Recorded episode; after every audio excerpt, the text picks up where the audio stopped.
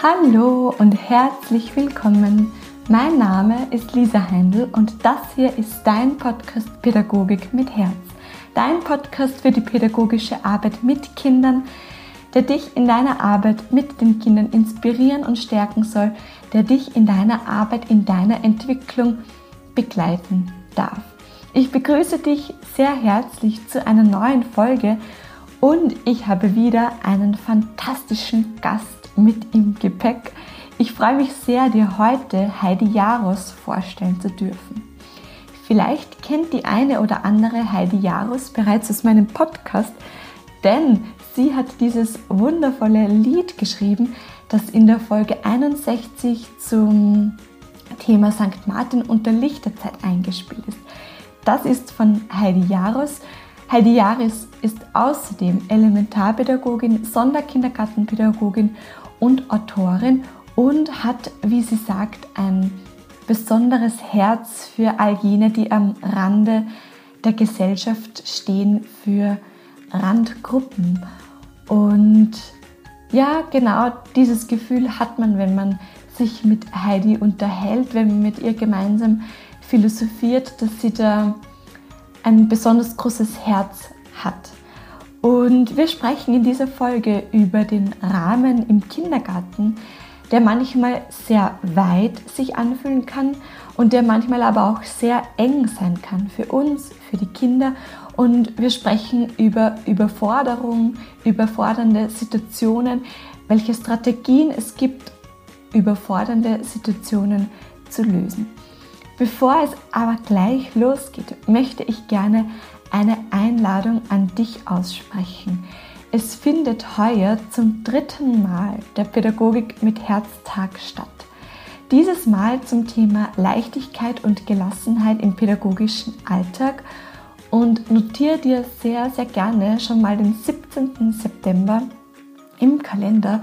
Es gibt wieder tolle Vorträge, tolle Workshops, ein bezauberndes Rahmenprogramm, Möglichkeit zum Austausch, zum Kennenlernen, zum Krafttanken, Inspiration holen. Und das alles findet im Stift Seitenstetten am 17. September statt und mehr Infos und die Anmeldung dazu gibt es auf meiner Homepage www.pädagogikmitherz.com. Und nun geht's aber los mit der Folge mit Heidi Jaros viel, viel Freude. Liebe Heidi, vielen Dank, dass Sie bei dir ähm, da im Kindergarten in Niedersil zu Gast sein darf. Wir sind ja wirklich vor Ort in deinem Arbeitsbereich, in deinem Wirkungsbereich. Und ich möchte zu Beginn einmal ganz herzlich im Podcast Pädagogik mit Herz begrüßen. Danke, Lisa. Ich freue mich auch über die Gelegenheit und es ist mir eine große Ehre, dass, ich, dass du an mich als Gast denkst? Unbedingt, weil mir ist es ein großes Anliegen mit dem Podcast, so ein bisschen auch Menschen vor den Vorhang zu holen, die einfach mit Herz und Leidenschaft mit Kindern arbeiten. Und du bist Elementarpädagogin, du gibst Seminare, du hast ein Buch geschrieben, das demnächst erscheinen wird. Und du gehörst vor den Vorhang für mich, das ist ganz klar. Und was würdest du sagen, was, was ist so das Verbindende hinter deiner Arbeit? Was liegt dir am Herzen? Wo, wofür schlägt dein Herz? Mein Herz schlägt instinktiv immer schon für die Entstigmatisierung von Menschen, die am Rande stehen. Und das ist so mein persönlicher Antrieb. Ich bin ja von der Ausbildung eine Sonderkindergärtnerin und von dem her verwurzelt im Inklusionsbereich und sehe aber auch, dass wir da in der Arbeit mit Kindern, die aus dem Rahmen fallen, an Grenzen stoßen, die eigentlich nicht sein müssten, wenn wir mehr an Know-how mit auf den Weg kriegen, wie wir mit diesen Situationen auch umgehen können. Mhm. Und insofern schlagt jetzt mein Herz dafür, auch mit dafür, Lösungswege aufzuzeigen, die die so viel Leichtigkeit und Unbeschwertheit und auch Konstruktivität in den Alltag bringen können.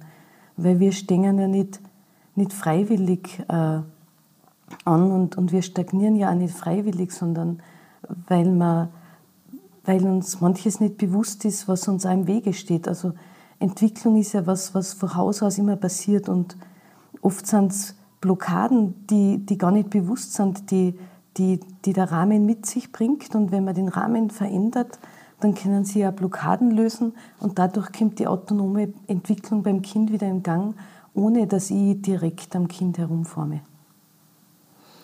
Da waren jetzt schon ganz viele wertvolle Punkte dabei. Was ist für die der Rahmen? Was macht der Rahmen für die ganz konkret aus? Was, was sind das? So, nimm uns so mit in deinen Alltag. Was, sind das, was könnten das für Punkte sein?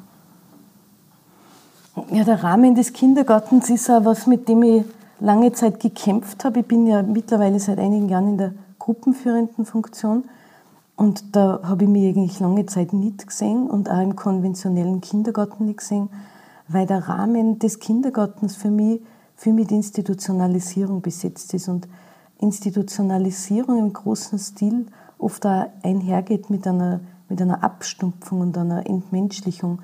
Und so sind es für mich einfach die Rahmenbedingungen etwas, äh, zu etwas geworden, die sie auch formen möchte, die sie entwickeln möchte und wo ich mir denke, dass der Rahmen oft nicht nahe genug am Kind ist. Und das macht das für die Kinder und auch für uns Erwachsene eigentlich unnötig aufreibend und anstrengend. Und der Rahmen im Kindergarten, der kann was ganz Enges, der kann aber auch ganz was Weites sein, was, was Formbares. Und ich entdecke im Kindergarten so unglaublich viele Möglichkeiten, die wir haben, weil wir so viel können und so wenig müssen. Und der Rahmen ist für mich äh, das, das Raumangebot, das Materialangebot, die Tagesstrukturen und, und die Gepflogenheiten des Kindergartens. Und bei so vielen Gepflogenheiten wundert es mich auch immer wieder bei mir selber, wie, wie lange Zeit ich die nicht in Frage gestellt habe, wie, dass der Kreis beim Singen nicht zwangsläufig rund sein muss, sondern dass man auf andere Art einfach gemütlich beisammen sein kann. Und dass, wenn ich von diesen Gepflogenheiten abrücke, dann hat das ja immer einen direkten Bezug zum, zum Kind, warum ich das mache. Und, und deshalb ist es auch, die Rahmenbedingungen zu verändern, ein ganz direkter Schritt, auf das Kind zuzugehen. Mhm. Das heißt, der Rahmen kann ganz viel Schwere mit in den Alltag bringen. Er ist aber doch auch formbar und gestaltbar. Genau, genau. Und das ist das, was unseren Beruf auch so schön macht.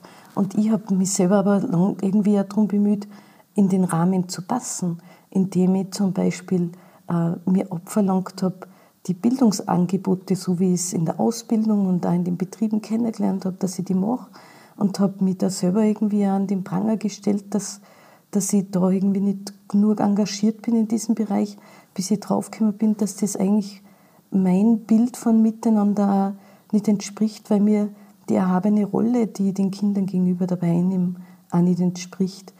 Und dann habe ich mich so Schritt für Schritt einfach auch von diesen Erwartungshaltungen an mich selber gelöst und, und fühle mich jetzt in der Arbeit einfach viel unbeschwerter. Und ich bin da bereit, zugunsten eines Kindes, eines einzigen Kindes, das gesamte Raumangebot zu verändern, das gesamte, die gesamte Tagesstruktur umzukrempeln. Und das sind Freiräume, die ich habe und, und die man einfach auch nehmen kann.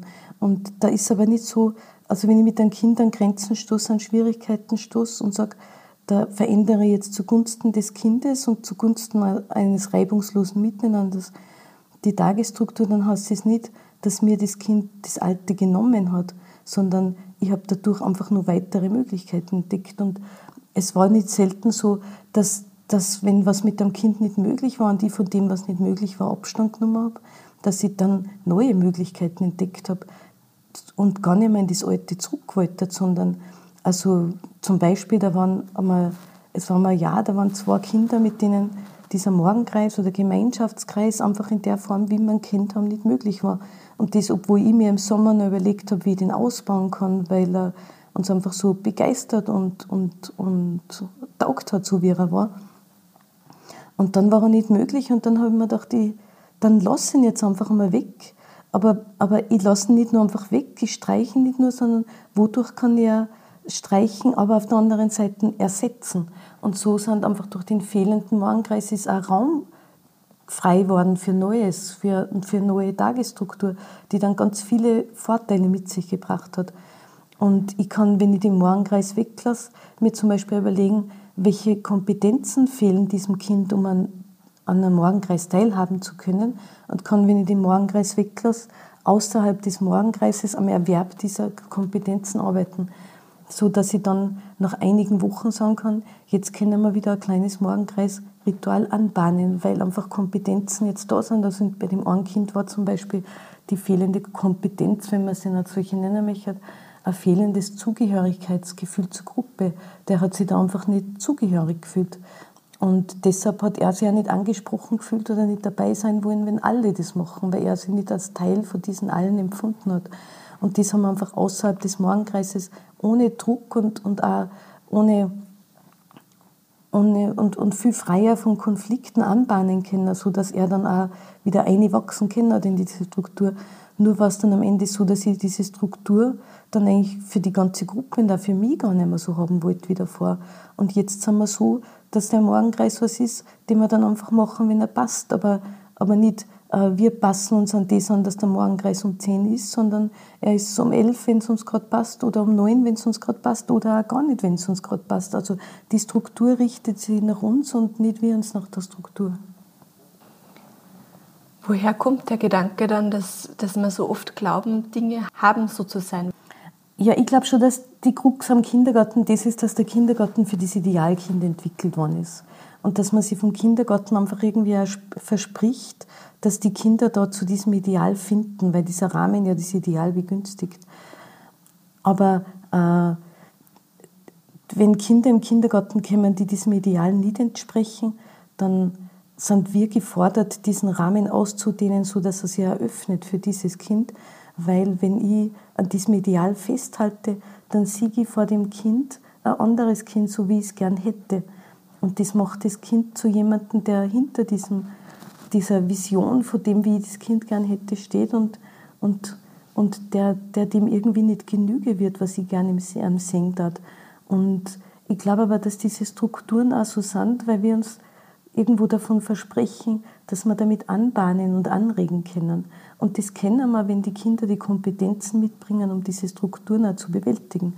Aber wenn sie es nicht bringen, mitbringen, dann kann genau das Gegenteil passieren, dass diese Strukturen dazu führen, dass das Kind überfordert ist und sie ausklingt. Und dann, kann's, kann, kann, dann sind die Strukturen nicht äh, ein Mittel, um eine Aufwärtsspirale in Bewegung zu setzen, sondern sie sind dann einfach äh, ganz ein tragendes Gewicht, das abwärts geht.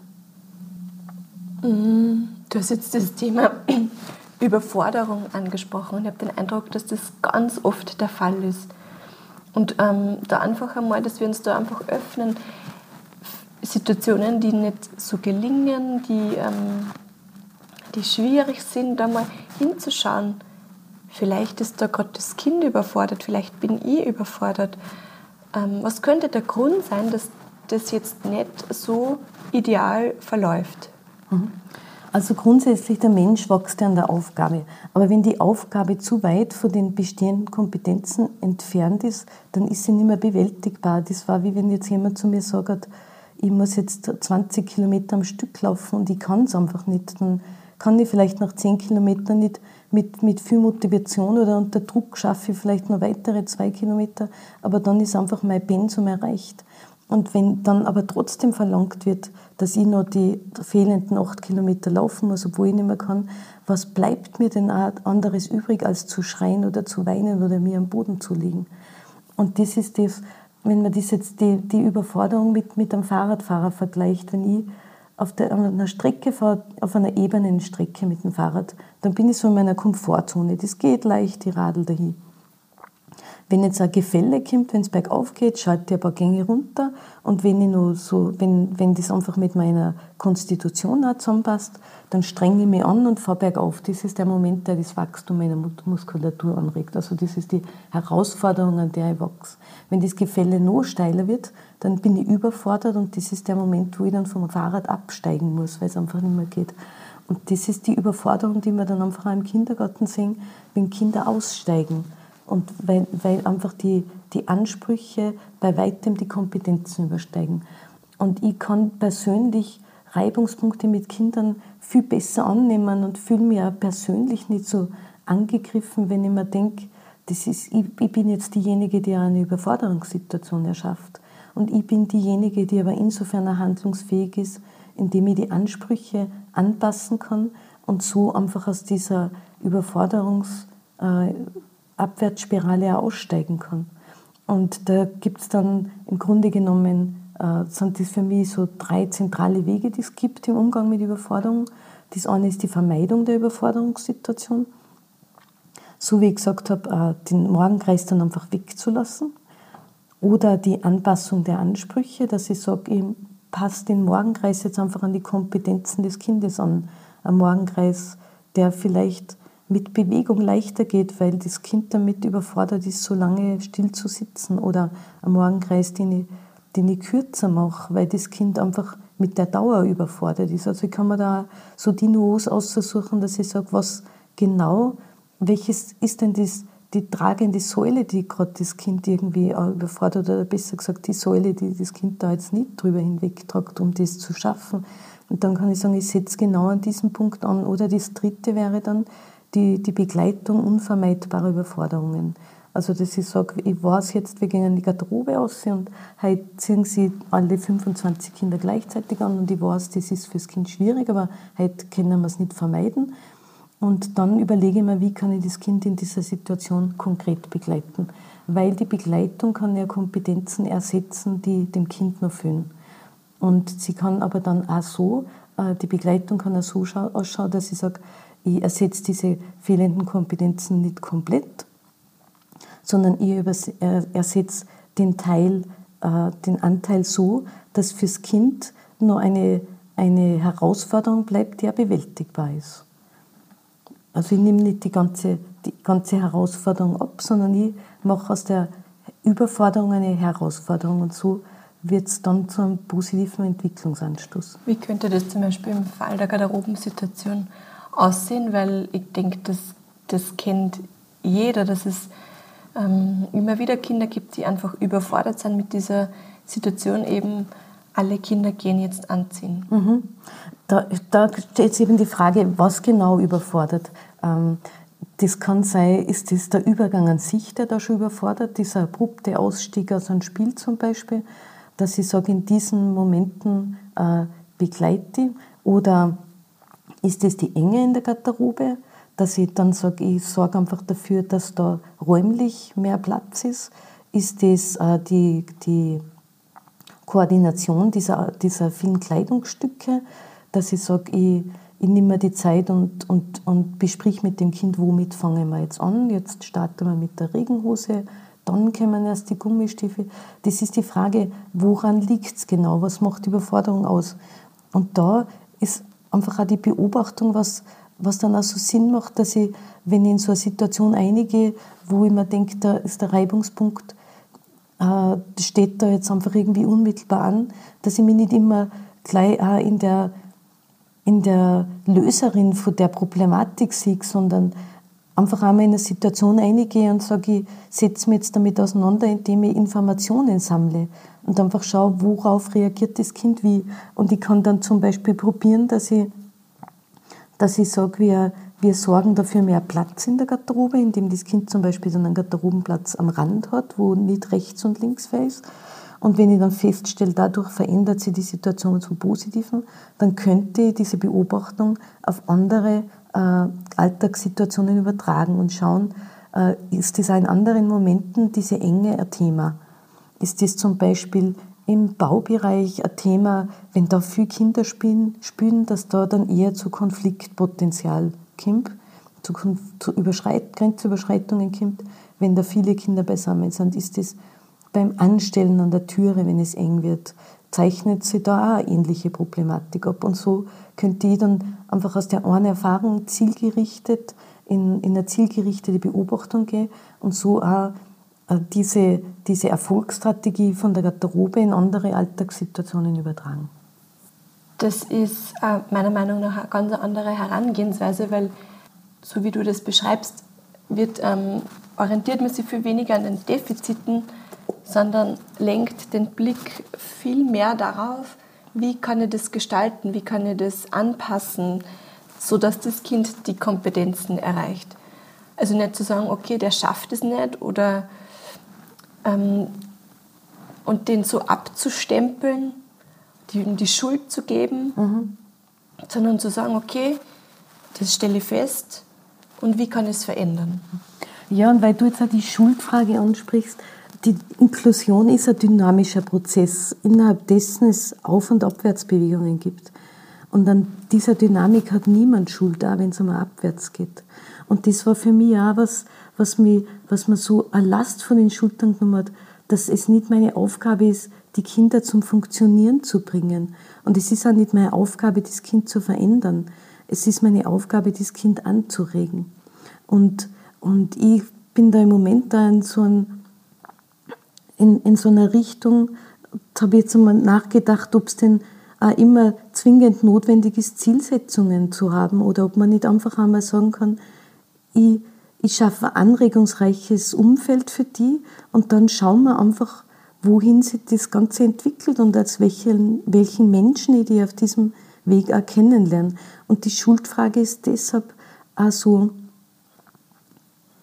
äh, so, so happig, weil wenn, wenn ich mir nicht die Schuld dran geben, also wenn, wenn, wenn ich die, es läuft nicht gut und ich frage mich, wer jetzt dafür verantwortlich ist, dann ist es natürlich unschön für mich festzustellen, dass ich verantwortlich bin, weil das irgendwo auch meine Kompetenz in Frage stellt. Und um das zu vermeiden, kann es dann einfach auch passieren, dass man dem Kind die Verantwortung übertragt, dass man sagt, das, also ich bin eine gute Pädagogin, aber das Kind ist einfach so dermaßen schwierig, dass ich nicht damit zurechtkommen kann. Oder die andere Seite war eben, dass ich sage, äh, mit dem Kind ist schwierig, weil ich der Sache irgendwie nicht gewachsen bin. Und das ist was, was irgendwie auch wieder mein, mein, mein Wert untergrabt. Und es ist, es ist gar nicht notwendig, einen Schuldigen zu suchen. Und es ist auch okay, wenn man einmal nicht weiter weiß. Es ist okay, wenn auch wir einmal überfordert sind, weil wir aus meiner Sicht, und das ist auch was, was mich so ärgert, unterversorgt sind mit diesen Informationen rund um das, was im Alltag wirklich schwierig für uns ist. Wir lernen, wie wir Kirschen auf Sahnehäubchen setzen. Aber die Sahnehäubchen und die Kirschen, die können eigentlich von ganz von selber wachsen. Das ist das, was uns am wenigsten braucht. Sondern brauchen dann uns die Kinder, die Gefahr laufen, im Bildungssystem verloren zu gehen. Und da gibt es dann ganz einfache Fragestellungen, die unbeantwortet bleiben. Was mache ich konkret, wenn, wenn ein Kind mir mit einem Gummistiefel einen Fußtritt gibt in der Garderobe? Was mache ich dann? Und und für mich ist, für mich ist jetzt irgendwie ein, ein persönliches Thema, dass ich mir denke, diese, diese Wissenslücke, die sorgt für so viel unnötigen Leidensdruck und die beobachte auch, dass wir an unseren Arbeitsbedingungen versuchen, was zu verändern und da einfach auch, auch berechtigte Forderungen stellen hinsichtlich Vorbereitungszeit, Kindergruppengröße, Kindbetreuungsschlüssel, äh, Gehalt von Pädagoginnen, aber die sind für mich als Quantitäten, Quantitäten, die berechtigt sind und die auch viel bringen. Aber ich denke mal, wir dürfen einfach auch den Anspruch stellen, dass wir qualitativ versorgt werden, indem wir einfach darüber sprechen anfangen, was im Alltag für uns wirklich schwierig ist. Was machst Wie würdest du in so eine Situation herangehen? Ähm, ein Kind in der Garderobe tritt die mit dem Gummistiefel. Also zudem möchte ich sagen, dass ich da selber immer wieder an Grenzen gestoßen bin und das für mich Erinnerungen an ganz unschöne Situationen, die Kinder mit mir erlebt haben, auch mit der Antrieb ist, an einer Veränderung mitzuwirken. Und äh, für mich war es da schon ein Thema, die Auseinandersetzung mit der eigenen Biografie. Also da geht es ja irgendwo auch um Machtthemen wo ich dann gemerkt habe, wie schwer ich das aushalten kann, mich ohnmächtig zu fühlen. Und mittlerweile ist es aber so, dass ich mir denke, wenn Gefahr in Verzug ist oder körperliche Übergriffigkeiten, dann, dann braucht es natürlich ein, ein, ein, unmittelbares Handeln.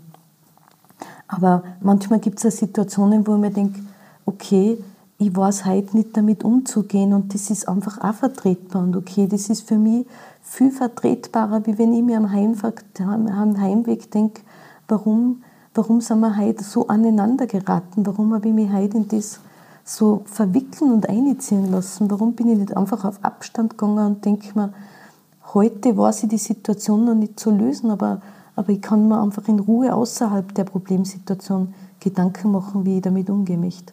Und weil du es angesprochen hast, wenn ich den Gummistiefel äh, äh, ins Schienbein kriege, in der Garderobe, da war es für mich schon mal so eine Situation, wo das war. Und wo ich mir dann am Nachmittag bei einer Besprechung mit einer Kollegin Gedanken gemacht habe und mir gedacht habe, aber welche Möglichkeiten habe ich dem Kind in diesen Momenten eigentlich auch lassen? Welche Optionen habe ich ihm noch lassen?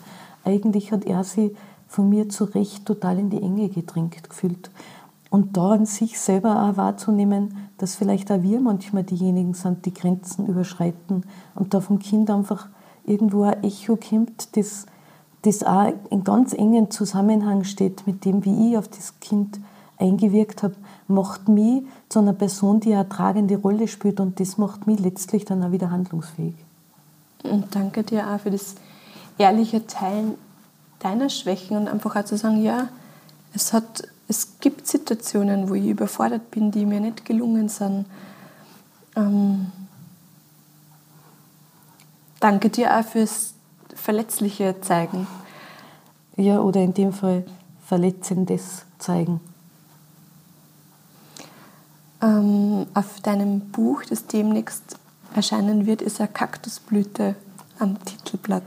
Möglicherweise, Möglicherweise. steht was, jetzt so im Raum. Was, was hat die Kaktusblüte für die für eine Bedeutung? Also für mich ist so ein Inklusionsprozess, wenn es da so aufwärts geht und wenn, wenn sich das Kind so öffnet, das ist für mich ein totales Aufblühen. Und das ist für mich ja das, das Leben von einer blühenden Vielfalt. Wenn aus einem Menschen, der, der über seine Grenzen hinauswachsen können hat, dann einfach auch so viel Positives zurückkommt. Aber mir ist das Bild allein von der Blüte irgendwie zu romantisch, weil ich mir denke, es gibt einfach auch viel Stacheliges oder viel Widerstände, an die wir uns stoßen. Und, und, und wenn man an Kaktus denkt, dann denkt man nicht unbedingt an der Blüte, aber, aber umso schöner ist, wenn, wenn er sie dann öffnen und, und zeigen kann. Und für mich ist der Kaktus irgendwie die Herausforderung, über, über die man hinauswachsen kann. Und da stehe ich aber an einem Punkt, wo da habe ich so den, wir sind ja mit so viel Schlagworte versorgt, mit Kinder brauchen Grenzen, den Eigenwert des Kindes respektieren oder mit Kindern wachsen. Und das klingt so schön, aber an manche Momente denke ich zurück und denke mir, ich würde mir so wünschen, ich werde dieser Situation im Vorfeld schon gewachsen gewesen, weil wie kommt das Kind dazu, dass ich an ihm wachse? Mhm. Wenn es eine Bildungsfee geben würde und du hättest einen Wunsch frei für das Bildungssystem, für die Kinder, für die PädagogInnen, welcher Wunsch dürfte für dich erfüllt werden?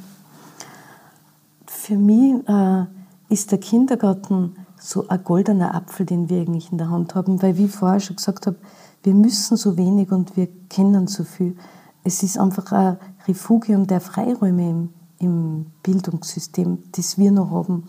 Und ich wünsche mir so, dass wir nicht drinnen einen sauren Apfel sehen, in den wir beißen, sondern wirklich die Freiräume ausschöpfen und uns da auch die Möglichkeiten offen halten und, und den Kindergarten als einen also einen goldenen Apfel in der Hand haben. Mhm. Heidi, gibt es irgendetwas, das du abschließend nur mit den Hörerinnen und Hörern teilen möchtest? Gibt es irgendwas, was dir am Herzen liegt?